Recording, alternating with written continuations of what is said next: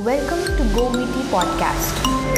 नमस्कार दोस्तों गोवीटी के लिए मैं हूँ पुनीत और आज हम चर्चा करेंगे इस हफ़्ते की महत्वपूर्ण खबरों पर। तो सबसे पहले बात करते हैं पीएम मोदी द्वारा लॉन्च किए गए फिट इंडिया मिशन के। प्रधानमंत्री नरेंद्र मोदी ने गुरुवार को राजधानी दिल्ली में फिट इंडिया अभियान की शुरुआत। खेल दिवस के मौके पर इस मूवमेंट को लॉन्च किया गया। इस कार्यक्रम में पीएम मोदी ने कहा कि, आज के दिन हमें मेजर ध्यानचंद के रूप में महान खिलाड़ी मिले थे। देश उन्हें नमन करता है।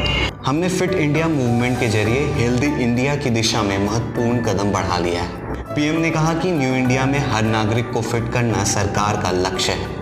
इंदिरा गांधी स्टेडियम में पीएम मोदी के साथ खेल मंत्री किरण रिजिजू के अलावा बीजेपी सांसद गौतम गंभीर, मनोज तिवारी, अभिनेत्री शिल्पा शेट्टी समेत कई सेलिब्रिटी मौजूद रहे। बता दें कि फिट इंडिया मूवमेंट 29 अगस्त 2023 तक जारी रहेगा। चार साल तक चलने वाले इस अभियान में हर साल नई मुहिम को जोड़ा जाएगा। पहले साल फ़िज़िकल फिटनेस का अभियान चलाया जाएगा, जबकि दूसरे साल खान पान से जुड़ी समस्याओं पर काम किया जाएगा। तीसरे साल पर्यावरण स्वच्छता को लेकर अभियान चलाया जाएगा, वहीं चौथे साल साल बीमारियों से कैसे दूर रहा जाए, इस पर ध्यान दिया जाएगा। इकोनॉमी पे बोले शाह। गुजरात में गृह मंत्री अमित शाह ने देश की अर्थव्यवस्था पर बात करते हुए अपनी प्रतिक्रिया ज़ाहिर की है। उन्होंने कहा कि साल 2014 तक देश को सुधारने के लिए किसी ने कोशिश नहीं की। 2014 में देश के अर्थतंत्र की हालत खास्ता थी लेकिन आज देश की अर्थव्यवस्था विश्व में सबसे तेज बढ़ने वाली अर्थव्यवस्था है। अमित शाह ने कहा कि जीएसटी देश का सबसे बड़ा रिफॉर्म है। प्रधानमंत्री नरेंद्र मोदी लोगों के हित में फैसला लेते हैं। इसी क्रम में पीएम मोदी ने अनुच्छेद 370 को एक झटके में हटा दिया। आज हमारी विकास दर सात फ़ीसदी से ऊपर है और महँगाई दर जो नौ फ़ीसदी के आसपास रहती थी, उसे तीन फ़ीसदी के नीचे ले जाने में हमें सफलता मिली। है राहुल ने लगाई पाक को फटकार।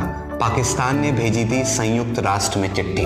कांग्रेस के पूर्व अध्यक्ष राहुल गांधी ने बुधवार को पाकिस्तान को कड़ी फटकार लगाई। राहुल ने कहा, मैं सरकार से कई मुद्दों पर असहमत हूँ। लेकिन मैं ये पूरी तरह स्पष्ट कर देना चाहता हूँ कि कश्मीर भारत का आंतरिक मुद्दा है और इसमें पाकिस्तान या किसी अन्य विदेशी देश को हस्तक्षेप करने का कोई अधिकार नहीं। जम्मू कश्मीर में हिंसा हुई है क्योंकि पाकिस्तान वहाँ लोगों को उकसा रहा है। पाकिस्तान को दुनिया भर में आतंकवाद का समर्थक माना जाता है। बता दें कि पाकिस्तान ने संयुक्त राष्ट्र को एक चिट्ठी लिखी थी, जिसमें भारत पर कश्मीर में हिंसा और मानवाधिकार उल्लंघन जैसे आरोप लगाए थे। पाकिस्तान ने इस खत में इन दावों के सोर्स के तौर पर राहुल गांधी का नाम भी लिखा था। साथ ही खत में जम्मू कश्मीर के पूर्व मुख्यमंत्री महबूबा मुफ्ती समेत नेशनल कॉन्फ्रेंस के नेता उमर अब्दुल्ला और, और हरियाणा के सीएम मनोहर लाल खट्टर का नाम भी शामिल था। क्योंकि बीते दिनों कांग्रेस वर्किंग कमेटी की मीटिंग के बाद राहुल गांधी ने कहा था अभी तक जितनी भी जानकारी मिल सकी है उसके मुताबिक कश्मीर में गलत हो रहा है और लोग मारे जा रहे हैं। पाकिस्तान ने यूएन को भेजी चिट्ठी में राहुल के इसी बयान का ज़िक्र किया था।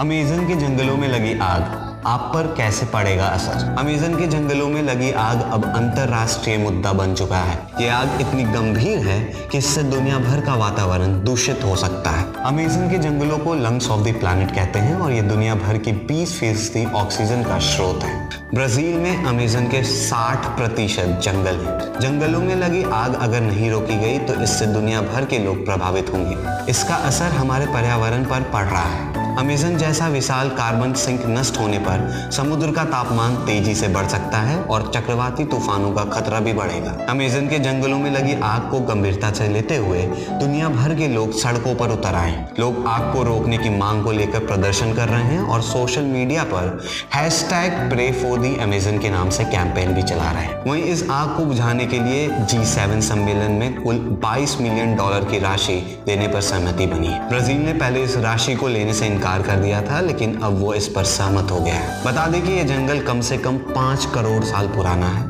तकरीबन 11,200 साल पहले यहाँ इंसानों ने रहना शुरू किया था। यहाँ 25 लाख कीड़े मकोड़ों की प्रजातियाँ लाखों पेड़ पौधों की प्रजातियाँ और हज़ारों पक्षियाँ मौजूद हैं। कश्मीरी लड़कियों से शादी करना पड़ा महँगा।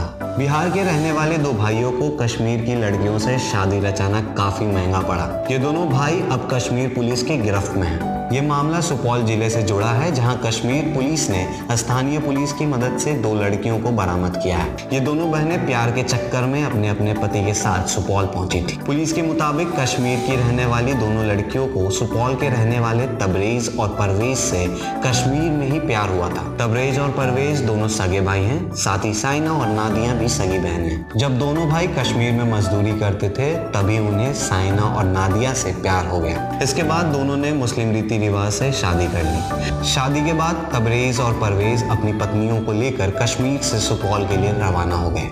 इसी बीच लड़कियों के पिता ने कश्मीर में दोनों भाइयों के खिलाफ थाने में मामला दर्ज करा दिया। इसके बाद कश्मीर पुलिस ने बिहार पहुंचकर दोनों सगी बहनों को बरामद कर लिया।